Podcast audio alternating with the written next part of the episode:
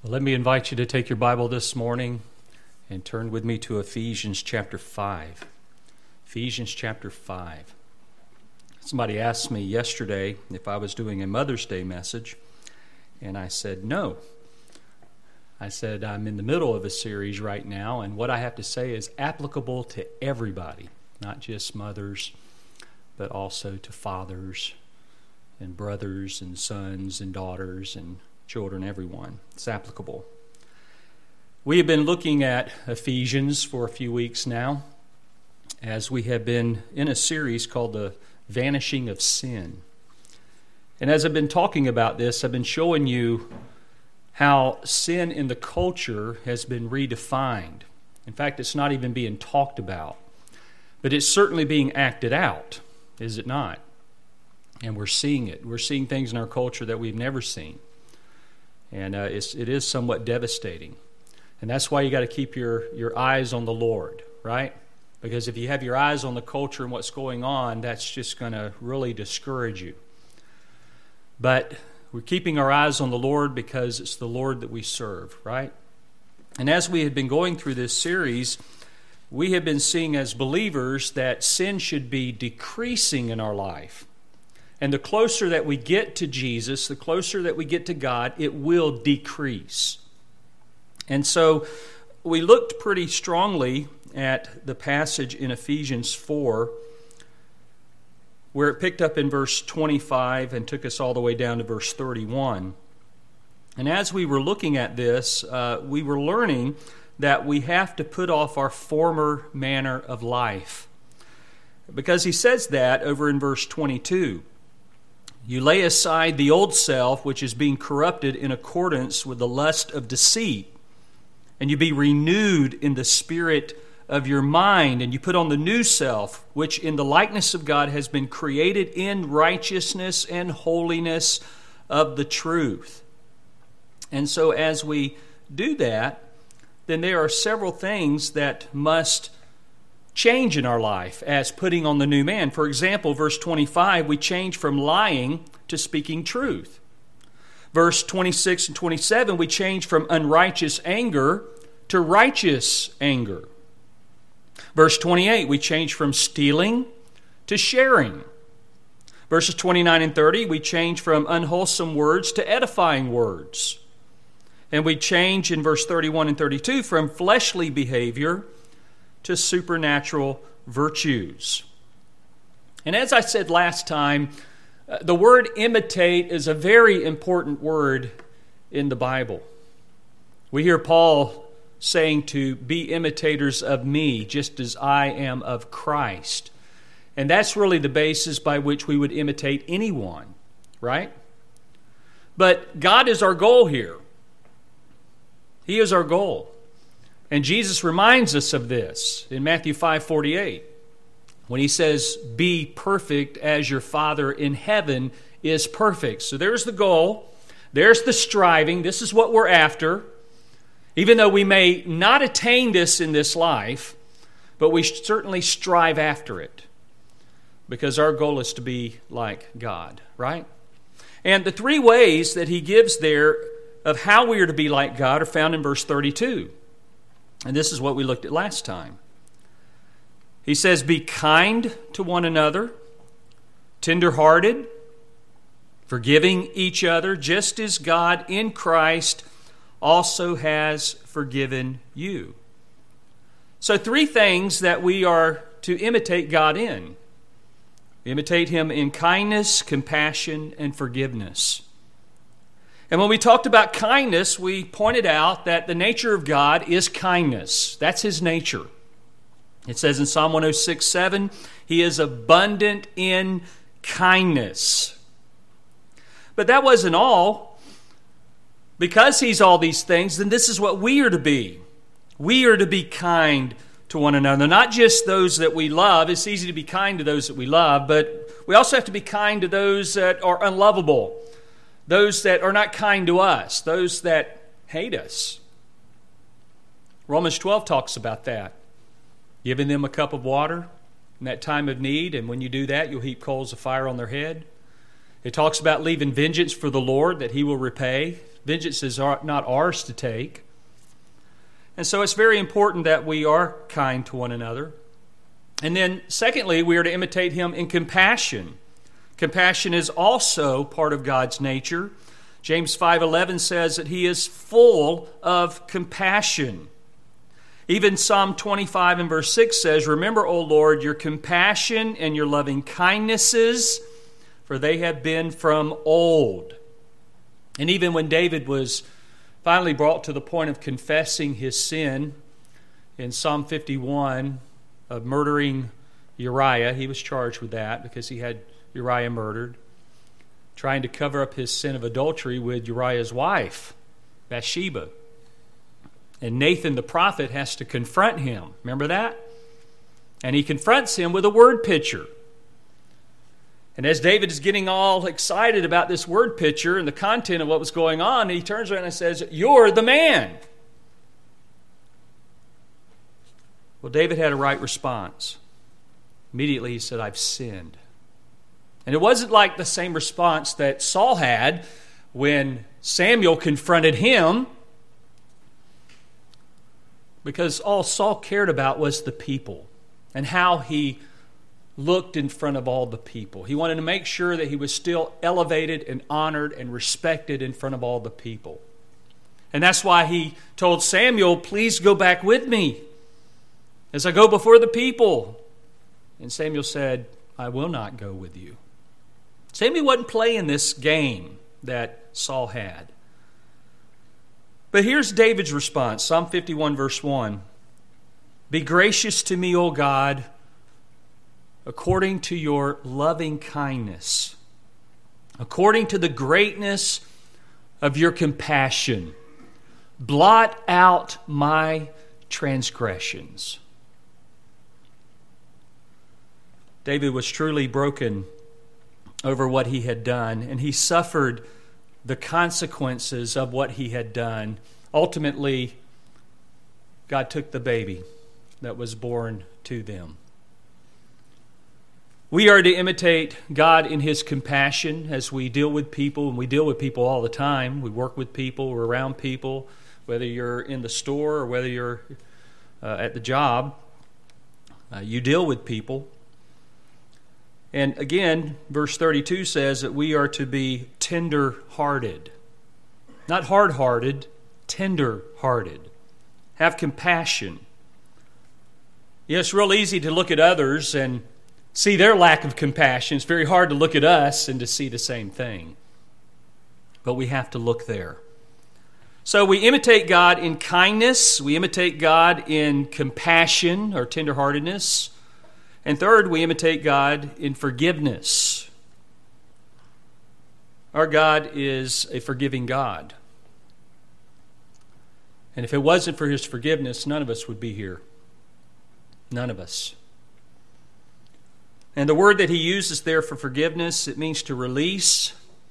Because when you're unforgiving, you're holding that person to a debt that they owe you because they hurt you, they offended you, and you're waiting before you release them of that based upon how they respond further. Will they further compound this, or will they really seek to try to make the situation right? Well, the Bible doesn't say to do that. In fact, we're told in Matthew 5 that if you know that your brother has something against you, leave your gift at the altar and go and be reconciled with your brother. Don't wait for them to come to you, you go to them before you offer your gift. So, in other words, you're sitting here in worship this morning, and you remember that there is someone who has something against you in your mind. You're to go to them. I'd be shocked if we all got up and walked out right now. But we do need to deal with these matters the same way as God would deal with them. And as we start talking about verse 2, walking in love, the key to all of that is what he has said in verse 32. We have to be ready to pardon offenses. We have to overlook the personal wrongs against us. We have to harbor no desire for retaliation. And if you truly love, it will be manifested in your kindness and your compassion. So we are to imitate God. But not only are we just to imitate God, but we are also to imitate Christ. We are to mimic God and Christ. Notice there in verse 2, he says, And walk in love, just as Christ also loved you and gave himself up for us, an offering and a sacrifice for a fragrant aroma. So, just as Christ has loved you, you are to love. You're to walk in that same kind of love. That's what we're to mimic. And how do we do that? Well, there are several ways I want to talk about how to do that. First, and this is building on the context of the book of Ephesians, is that we need to walk worthy. We imitate Christ by walking worthy. Now, the word walk, that word occurs seven times in Ephesians. And it began back in chapter 4. So back up to chapter 4. And I want you to notice in verse 1. It began by Paul pleading with the Ephesians to walk in a manner worthy of the calling by which you have been called. That's what he says there in verse 1. And the idea of walking is the idea of conduct, conducting yourself, behavior. Now, how are we to behave? We are to behave ourselves in a manner that is worthy of our calling. Now, interesting thing about the word worthy, the word worthy means balanced. You say, what do you mean by that? Well, think of the idea of scales. You got scales in your mind and you got something on each side. Well, if you have something that's too heavy, what's it going to do? It's going to go down and the other side's going to come up. You want the same weight on both sides. So one side is your walk. The other side is your calling. You want them to be balanced. And so he says there that we have to walk in a manner that is balanced with our calling because we have been called. And then he says, verse 2, how? With all humility. The first three chapters of Ephesians, it, it deals with doctrine, and the last three chapters deals with practice, the practical ramifications of that doctrine. And the practical section begins right here in chapter 4 and verse 1. The Christian walk or the Christian lifestyle is the emphasis of the last three chapters. It is to be a worthy walk. And again, what does that involve? Well, it involves walking in humility, verse 2. It involves walking in unity, that begins at verse 4, all the way down to verse 16. It also is walking in newness, that's chapter 4, verse 17, all the way to the end of the chapter. And what we're looking at now is love, chapter 5, verses 1 to 7. It's verse 18, being filled with the Spirit. And then the last part of Ephesians, chapter 6, verses 10 to 24, is spiritual warfare. And I love how the book of Ephesians ends because, again, it starts with three chapters of doctrine, then the last three chapters are the practical aspects of that doctrine he has just given. But you've got to realize at the end of Ephesians chapter 6 that we are in a warfare, which basically is telling us that walking in a manner that is worthy of the calling by which we've been called is not going to be easy. You have to be strong in the Lord. You have to put on the full armor of God so that you can stand against the schemes of the devil. You've got to realize that our wrestling is with not with flesh and blood. It's not on a human level. It's not with human relationships. That our wrestling is with principalities and powers and spiritual hosts of wickedness. It's, it's with the demonic world. That's where our real struggle is. And the only way that we're going to deal with that is that we have to do what I said when we started this series is be filled with the Spirit. He is key. And a lot of times when we talk about being filled with the Spirit, many people treat the Holy Spirit not as a person, they treat him more as a force. But he's a person. So we have to make sure that we do this. And being an imitator of God ties all of this together. One commentator says since God humbled himself in Christ, we are to be humble. Since the Trinity is three, yet one, be one with other believers. Since God is different, set apart from this evil world, be different. Since God is love, be love. Since God is light, be light. Since God is wise, be wise. Since God is spiritual, be directed by spiritual principles. And since God is the victor over Satan, we are to have victory over him as well. And so we have to do this, first of all, by walking worthy. Sinclair Ferguson said, We are raised in Christ, with Christ, by Christ, to be like Christ. So that's what we're after. And now in verse 2, he picks it up even further and talks about not just walking worthy, but also walking in sacrificial love.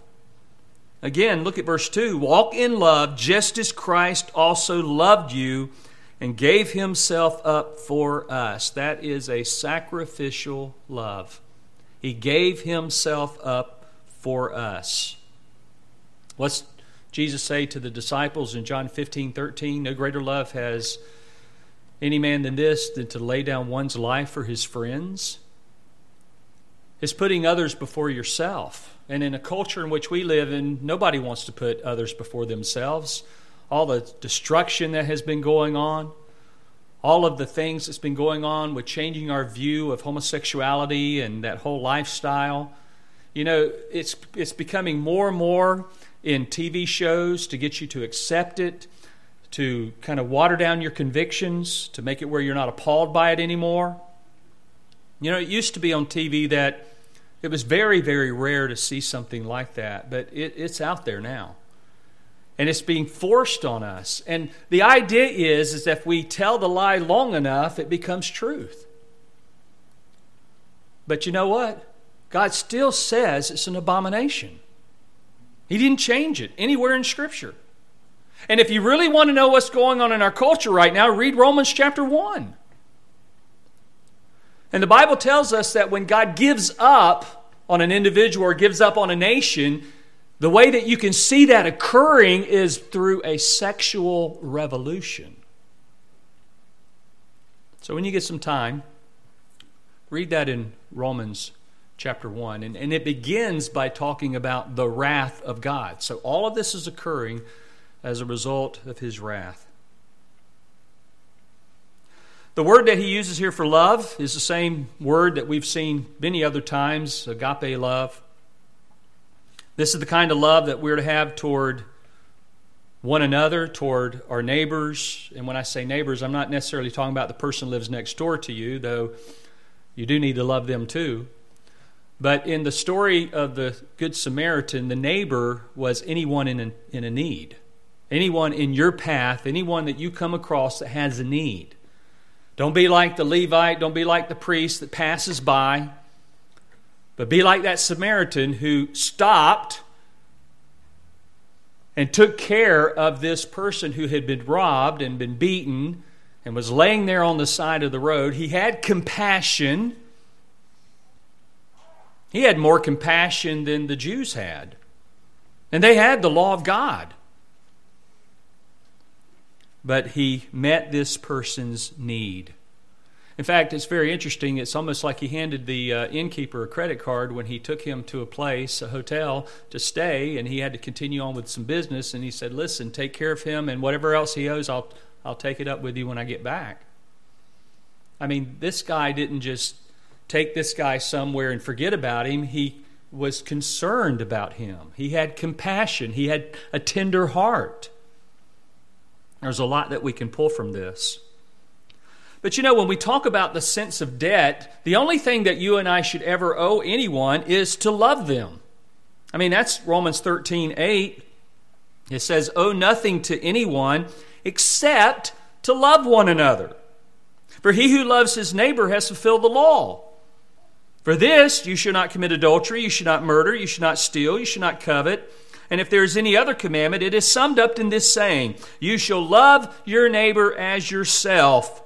Therefore, love is the fulfillment of the law. That's the relationships that we're to have. But I will tell you something too. When you love somebody, you also have to sometimes tell them things that are uncomfortable. Sometimes you have to confront things in their life. But just remember, as you do this, remember what he said in verse 32 of chapter 4. Let that be the governing basis of your motive, the governing basis of your attitude, the words that you choose. I mean, even Proverbs 15:1 says a soft answer turns away wrath, but a harsh word, all that does is stir up anger. So they may say something back to you that's going to make you angry. Don't respond the same way. Even if you're just silent for a couple minutes as you gather your thoughts or as you're praying, Lord, give me the words to say now. But just remember a soft answer is what you're after. You want to be compassionate. Over in 2 John in verse 5, the Apostle John said, Now I ask you, lady, not as though I were writing to you a new commandment, but the one which you've had from the beginning, that we should love one another. This is a scriptural wide truth. We are to love one another. But again, we love them in truth. We have to share the truth with them. Now, you may be afraid to witness to people. You may be afraid to talk to them because you're afraid of being rejected or you're afraid how they're going to respond or they're not going to be your friends anymore. They're going to disown you. But listen, you're not loving them by being silent. You're not loving them by ne- never saying anything about the gospel. What you should be doing is loving them to the point to pleading with them to come to Christ. Because you know that the consequences of refusing Christ are detrimental. So if you really do love them, you need to share the truth with them. And really, when we look at this idea of love, as he says there in verse 2, just as Christ also loved you and gave himself up for us, he is our example. This is the model that we look at. The Lord is the supreme example in his self sacrificing love for lost sinners. He took human sin upon himself he gave up his very life that men might be redeemed from their sin, to receive a new and holy nature, and to inherit eternal life. That's what he did. And he did that on our behalf. He died in our place. We deserved the cross. We deserved the worst form of execution because we have sinned against God. But Jesus stepped in in his love and he took it for us. F.B. Meyer said, In love so measureless, so reckless of cost, for those who were naturally so unworthy of it, there was a spectacle which filled heaven with fragrance and God's heart with joy. And that's because of what Christ did. Romans 5 8. God demonstrated his own love toward us in that while we were yet sinners, Christ died for us. You know, we know people in our life, as I've said earlier, are unlovable. Maybe they hate you, they're not good people. But these are the people he died for. Wasn't just people who were in awe over listening to him teach. It was also the people who rejected him, people who didn't have anything to do with him the people who wanted him to die. It's the same people in that crowd that yelled, Crucify him. He loved them too. So we have to follow his example. 1 Peter 2, verses 21 to 24 says, For you have been called for this purpose, since Christ also suffered for you, leaving you an example for you to follow in his steps, who committed no sin nor was any deceit found in his mouth. And while being reviled, he did not revile in return. While suffering, he uttered no threats, but kept entrusting himself to him who judges righteously. And he himself bore our sins in his body on the cross so that we might die to sin and live to righteousness, for by his wounds you were healed. And of course, the context there is in the whole understanding of suffering, suffering for your faith in Christ. And he's saying here, have the same response that Christ had. He didn't sin. There was no deceit found in his mouth. He didn't revile in return. He didn't utter threats. But he kept entrusting himself to him who judges righteously. That's how we were to respond. Now, as we pick up verses 3 and 4, it's as if he's taking us back to where we were already at in chapter 4. As if he moves back to his theme of verses 17 to 31. Because if you remember in verses 17 to 19, he tells them, Do not conduct yourself in the same manner that the Gentiles did. And how did they conduct themselves? Well, verse 17, in the futility of their mind. Verse 18, being darkened in their understanding, excluded from the life of God because of the ignorance that is in them, because of the hardness of their heart. Verse 19, they became callous, having given themselves over to sensuality for the practice of every kind of impurity and greed. Now, if you look at verses 3 and 4, it begins with that conjunction, but. That's a contrast. And now he's telling them, this is what you don't want to follow. See, it's like he keeps moving back and forth. Because when you go back to chapter 4, again, he wants you to be renewed in the spirit of your mind. He wants you to put on the new self, which is in the likeness of God, which has been created in righteousness and holiness of the truth. He does not want you to give back to the former manner of your life. He wants you to lay aside the old man. And he wants you to be like God. Be like God. I know that many times we think, be like God. That's, how can I be like God? God is not sinful. I'm sinful. And immediately we look at ourselves and we think, how can I be anything that's good? It's because of Christ. You have the righteousness of Christ. You are clothed in the righteousness of Christ. Just flip over one book to the right, which is Philippians.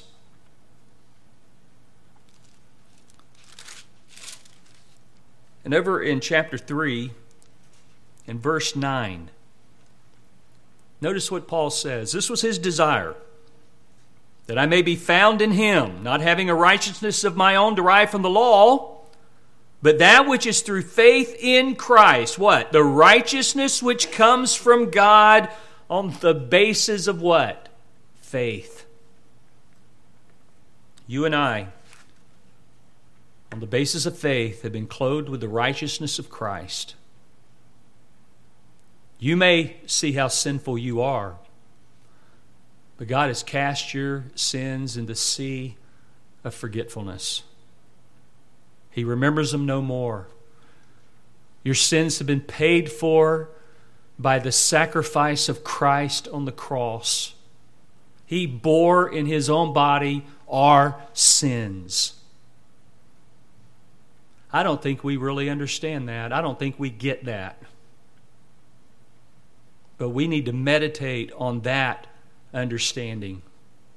All of our sins have been paid for past, present, and future. And that's why we can read, like in Romans 8 1, there's therefore now no condemnation to those who are in Christ Jesus. We're not under judgment any longer. That judgment has been satisfied in Christ. He poured out, God poured out all of his wrath on Christ. And that's what we have to communicate. We should be communicating that to each other, and we should be communicating that to a lost world.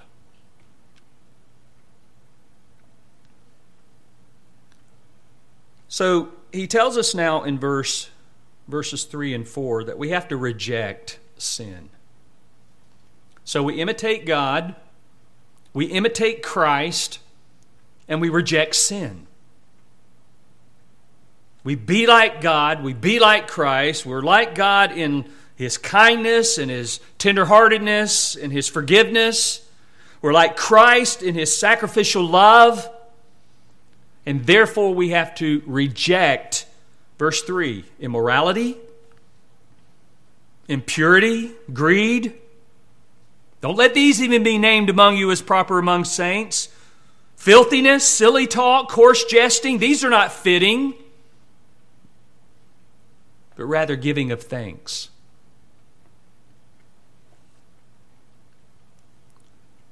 Now, there are six vices listed here. Let's go through them. The first one is immorality. The authorized version translates it fornication.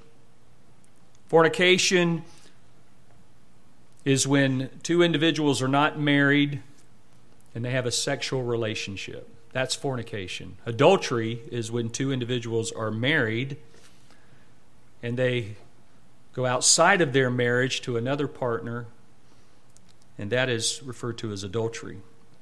Sex is only for marriage. Only for marriage. Hebrews 13, verse 4 says, Marriage is to be held in honor among all, and the marriage bed is to be undefiled. But fornicators and adulterers God will judge. What did I say a moment ago that's marked our culture? Sexual revolution, right? Marriage is not honorable in our culture. In fact, they've been trying to redefine marriage for a long time, haven't they? And now that they have men with men getting married and women with women getting married, and I was in the store the other day and I couldn't tell if this person was a man or a woman. I mean, I was really looking. And the only way I could kind of come to my conclusion that this was a woman was the her hands. You, if you look, if you look at a woman's hands, they're much different than a man's hands. Look at the Adam's apple. Yeah. So, as I began to talk to her, she kept talking about her wife. So I was immediately picking all this up. And that's where we are in the culture, right? That's where we're at.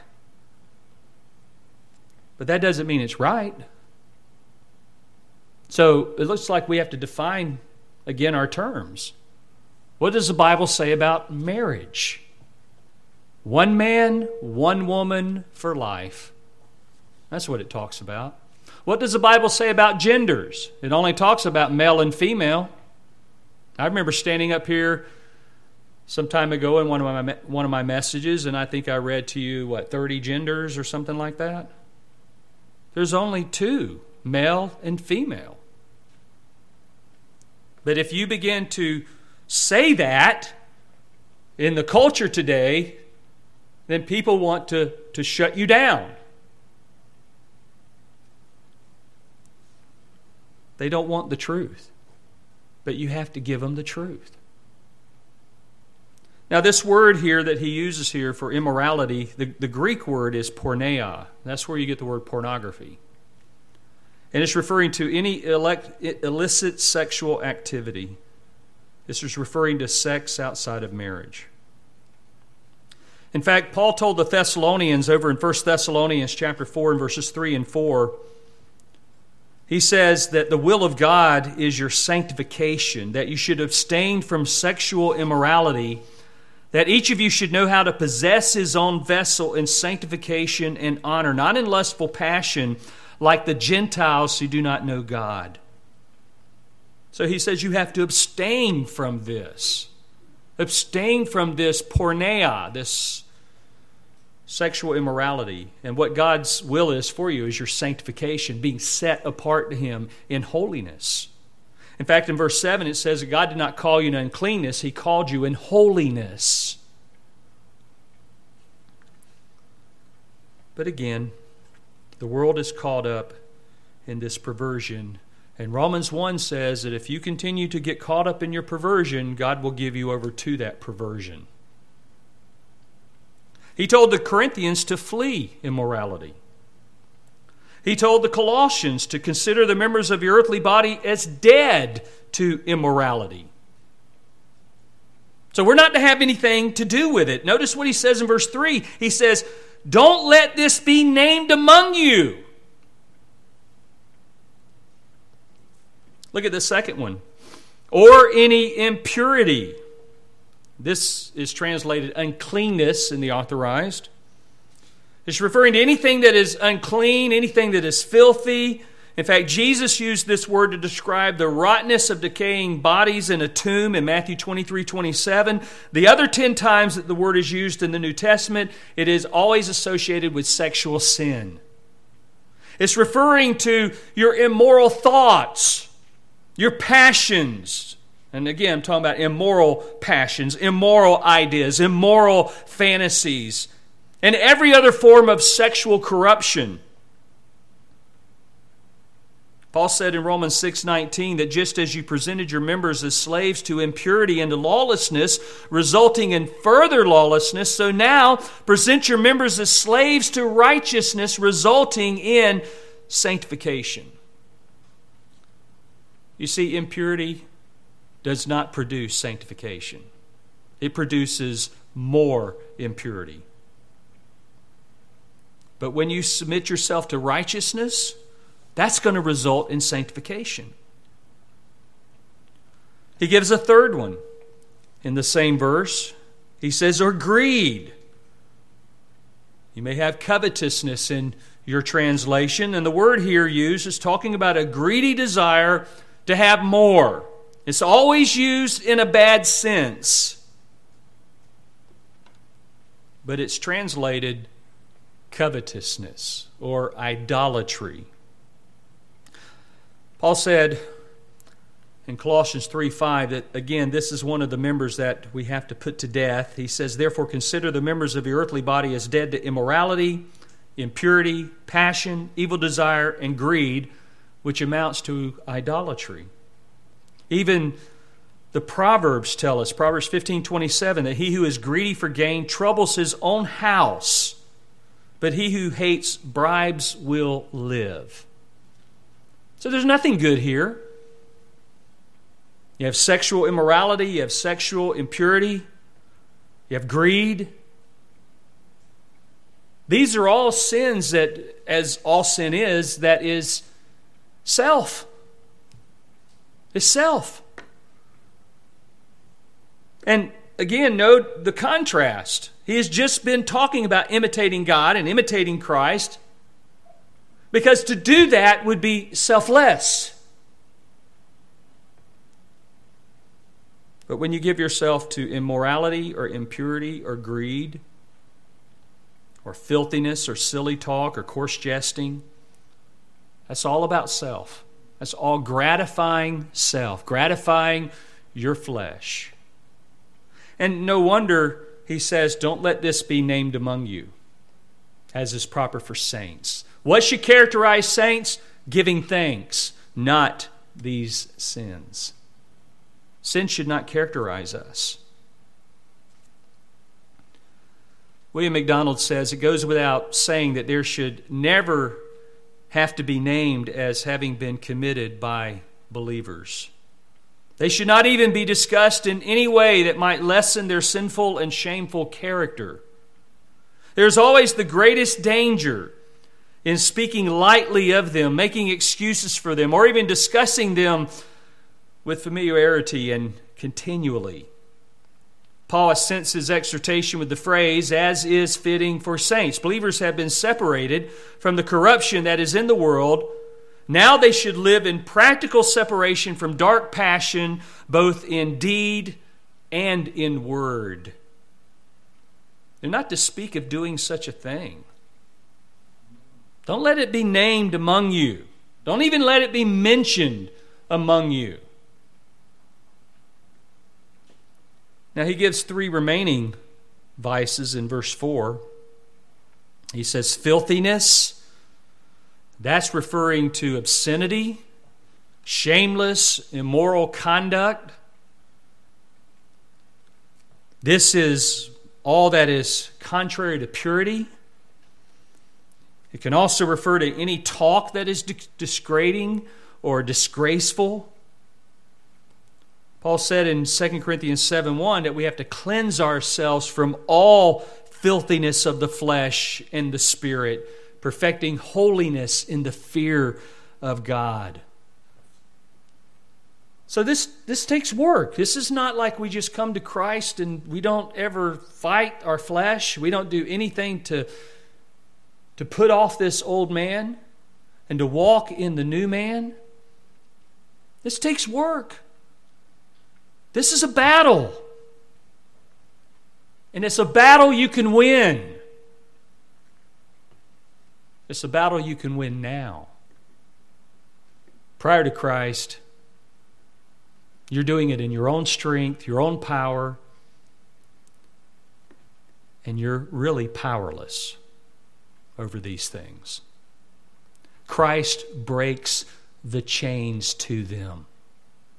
I remember for myself when I was doing drugs, there would be like one thing that I was real hard on, and when I could let off of it, I'd go heavy on something else. I'd let off of that, and I'd go heavy on another. I could never get rid of it altogether. But that moment when Christ saved me, boom, it was all broke.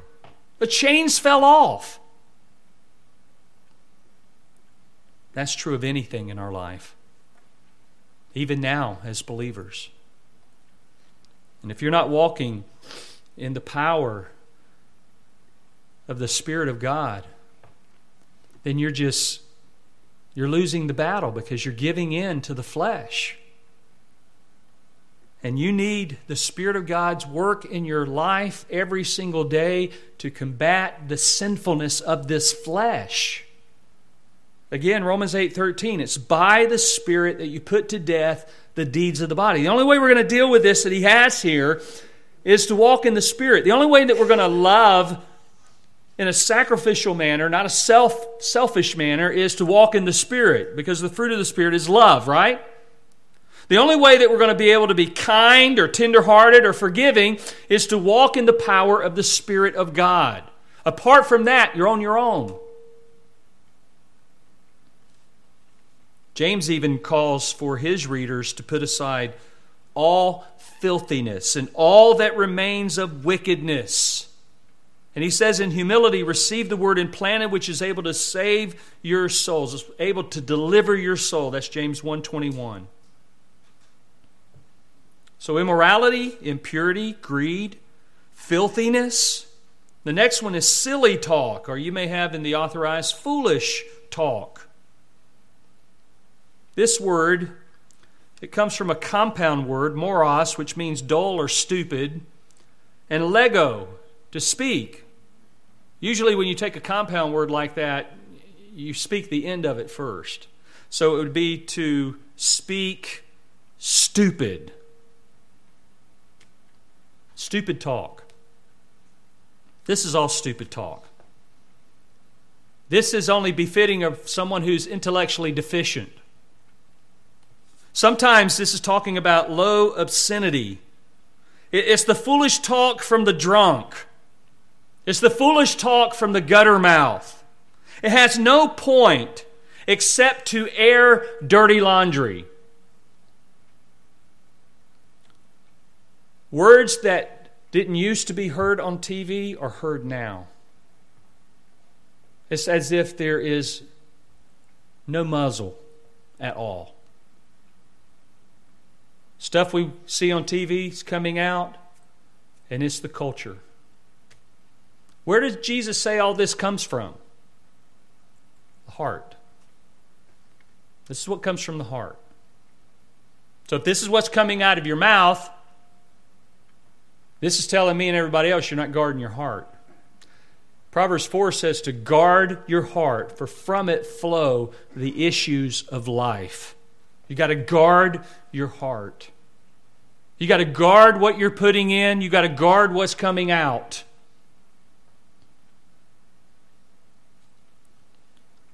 By the way, this word only occurs right here in the New Testament. Well, notice the last word that he gives coarse jesting. You say, what in the world is that? Well, it's one word in the Greek, and it carries the idea of quickly turning something that is said or done, no matter how innocent, into that which is obscene or suggestive. You've been in a conversation with the guys or ladies together. I don't know how it is with the ladies, but all I know is the guys because that's what I heard. And you may be telling an innocent story, and all of a sudden you got somebody there that turns that story into something suggestive, something wicked. And everybody laughs. But see, now you're a believer and you hear that and you don't want to laugh. In fact, I would be so bold to say, say something against it, noting that you're not for that any longer. Turn it into an opportunity for the gospel. Turn it into an opportunity to share your testimony.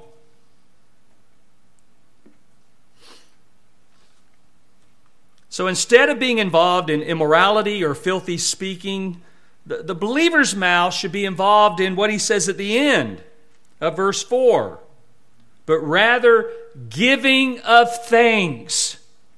Thanksgiving.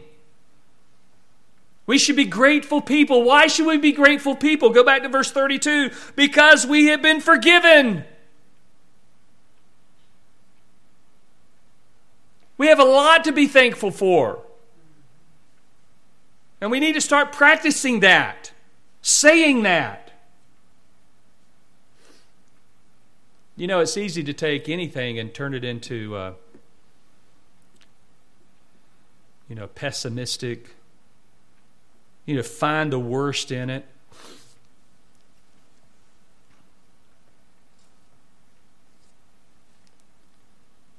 Giving thanks. 1 Thessalonians 5:18 For this is the will of God in Christ Jesus that you give thanks. We are to give thanks. You know, it's interesting the word give thanks, it comes from the word Eucharist. What are we about to do? Sharing the Lord's Supper. What are we doing when we do that? We're giving thanks. That's what we should be doing. We're giving thanks for what Christ has done because what this represents this represents the sacrifice he paid on the cross for our behalf. That should produce in us a thankful heart, a grateful heart, thankful and grateful that he did that for us. Right? And living every day by walking by the Spirit of God and not giving ourselves over to these vices is also an expression of giving thanks. Because we're grateful that He saved us out of this kind of stuff.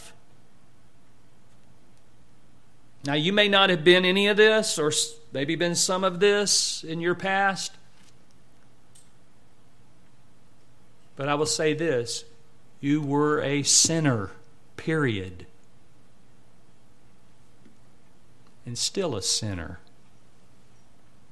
Only difference between now and before is that we've been saved by grace. We've been redeemed. We've been forgiven. All of our sins have been washed away. And that should, that should cause a hallelujah, that should cause a, a, an expression of excitement when you think about it. Because you couldn't do this yourself. You were chained to your past, chained to your sin, which was your present at the moment. But God redeemed you through the gospel. He gave you the new birth, He regenerated you. You're not the same person anymore. You're a new person, you're a new creature in Christ. Well, Paul doesn't stop right there because he gives a warning in verse 5.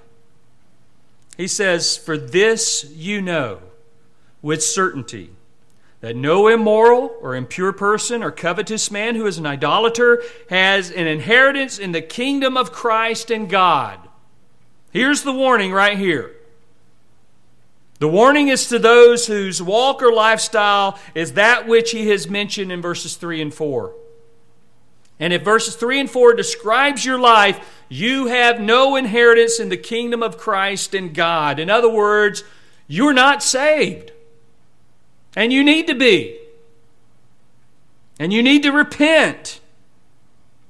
And when he says here, for this you know, that's to indicate that they have heard that they are to repent of these things and never have them named among them now that they are saved.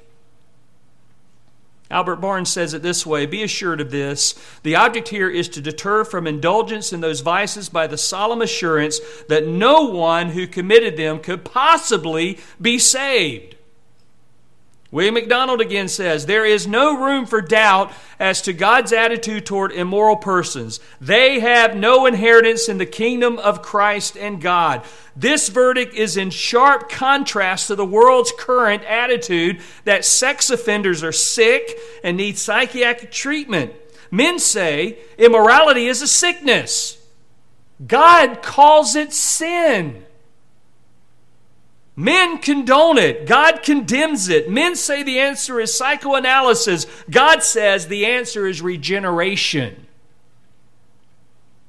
And it brings us right back to where we started.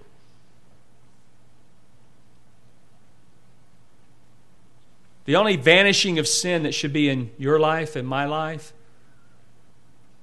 is the decreasing of it. As we get closer and closer to God, closer to Christ, more dependent on the Spirit of God, sin should be coming less and less frequent. And that is possible, beloved. That is very much possible. And if you don't think so, read Romans chapter 6. We're now slaves of righteousness, we're not slaves of sin. Those chains are gone. They're off. Don't live your life as if you still have those chains on. Don't live your life as if you still live that way. That's still your life, because that's not your life. And if you are living that way, you haven't been saved. There has to be a difference. There has to be a change. And that change should be evident, visible. People who call themselves Christians and still live an immoral, ungodly life, they're Christians only in word. Only because they identified themselves as that. And we know what that means. People identify themselves as all kinds of things that are not true.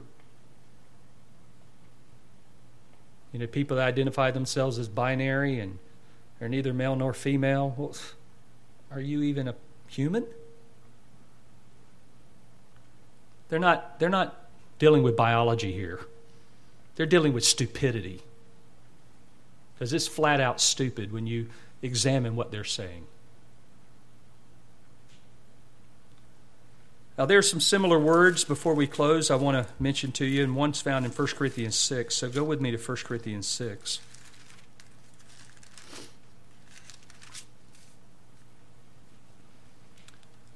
Look at verse 9. He says, Or do you not know that the unrighteous will not inherit the kingdom of God? Do not be deceived. Neither fornicators, nor idolaters, nor adulterers, nor effeminate, nor homosexuals, nor thieves, nor the covetous, nor drunkards, nor revilers, nor swindlers will inherit the kingdom of God. What do we have today? Homosexual churches? That's an oxymoron when you consider a verse like that. Also, notice verse 11, which tells us that none of these sins are genetic in the sense that you're born with it. The only birth you have with this is what you inherited from Adam, the sin nature. Verse 11 Such were some of you, but you were washed but you were sanctified, but you were justified in the name of the Lord Jesus Christ and in the Spirit of our God.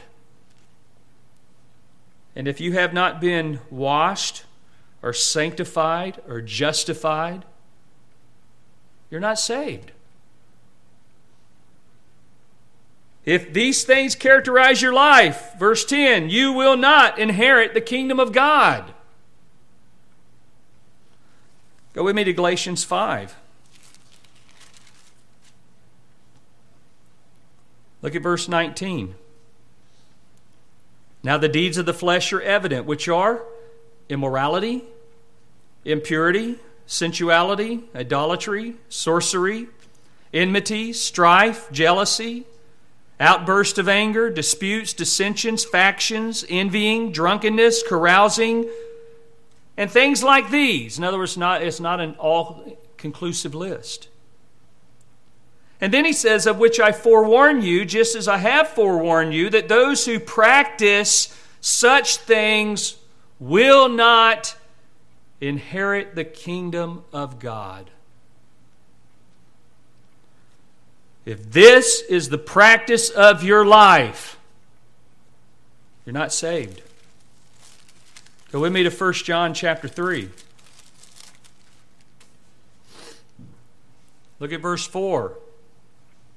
Everyone who practices sin also practices lawlessness, and sin is lawlessness. Present tense participle, the word practices. Present tense means it's ongoing, it's continual. For you know that he appeared in order to take away sins, and in him there is no sin. No one who abides in him sins. And the word abide, present active participle, ongoing, active in your life. You're the one doing this. You're abiding in Him.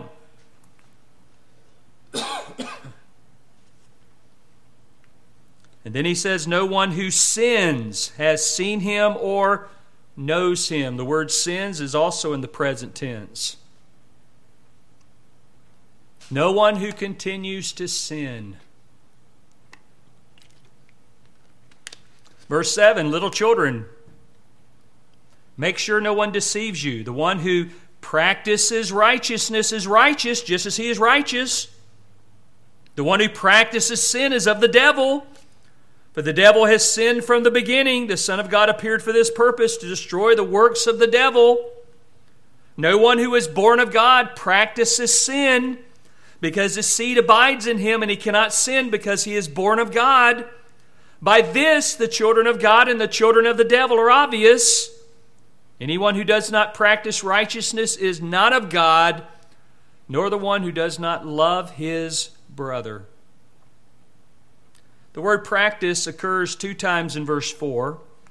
It occurs one time in verse 7, one time in verse 8, one time in verse 9, and one time in verse 10. What do you think the point is? If you practice sin, that's talking about a habit of your life. And again, the present tense is indicating ongoing, continual, and you're not saved. So, my beloved, you need to examine yourself this morning, and especially as we come to the Lord's table, because that is a good place to be examined. As you think about the sacrificial, of de- sacrificial death of Christ on the cross and his resurrection. You need to look at your heart, look at your life. Don't look at your intentions. I intend to do right. I intend to live right. Look at the reality. Are you living righteously? Is that the pattern of your life? I pray and hope it is. And as we go to the Lord in prayer at this time, again, pour out your heart before Him. Do a self examination. 1 Corinthians 13 4 says to examine yourselves to see whether you be in the faith. Prove yourselves. Or even what James says, beloved faith without works is what? Dead. Let's pray. Our Heavenly Father, we come before you at this time, having heard what your Spirit has said here in these verses. We pray that we will examine ourselves honestly this morning. Even if it means that we come to the conclusion that all this time where we thought we were saved, the reality is that we were not. We never were saved. And it would be better for us to find out this now instead of going in eternity without you. So, Father, I pray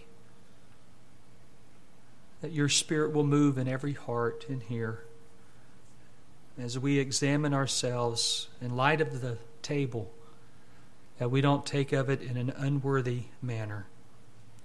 But Lord, we come to the table with gratitude. We're, we're grateful for what you have done for us.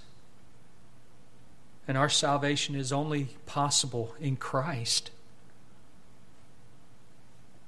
So, Lord Jesus, I pray, draw every person in here to yourself.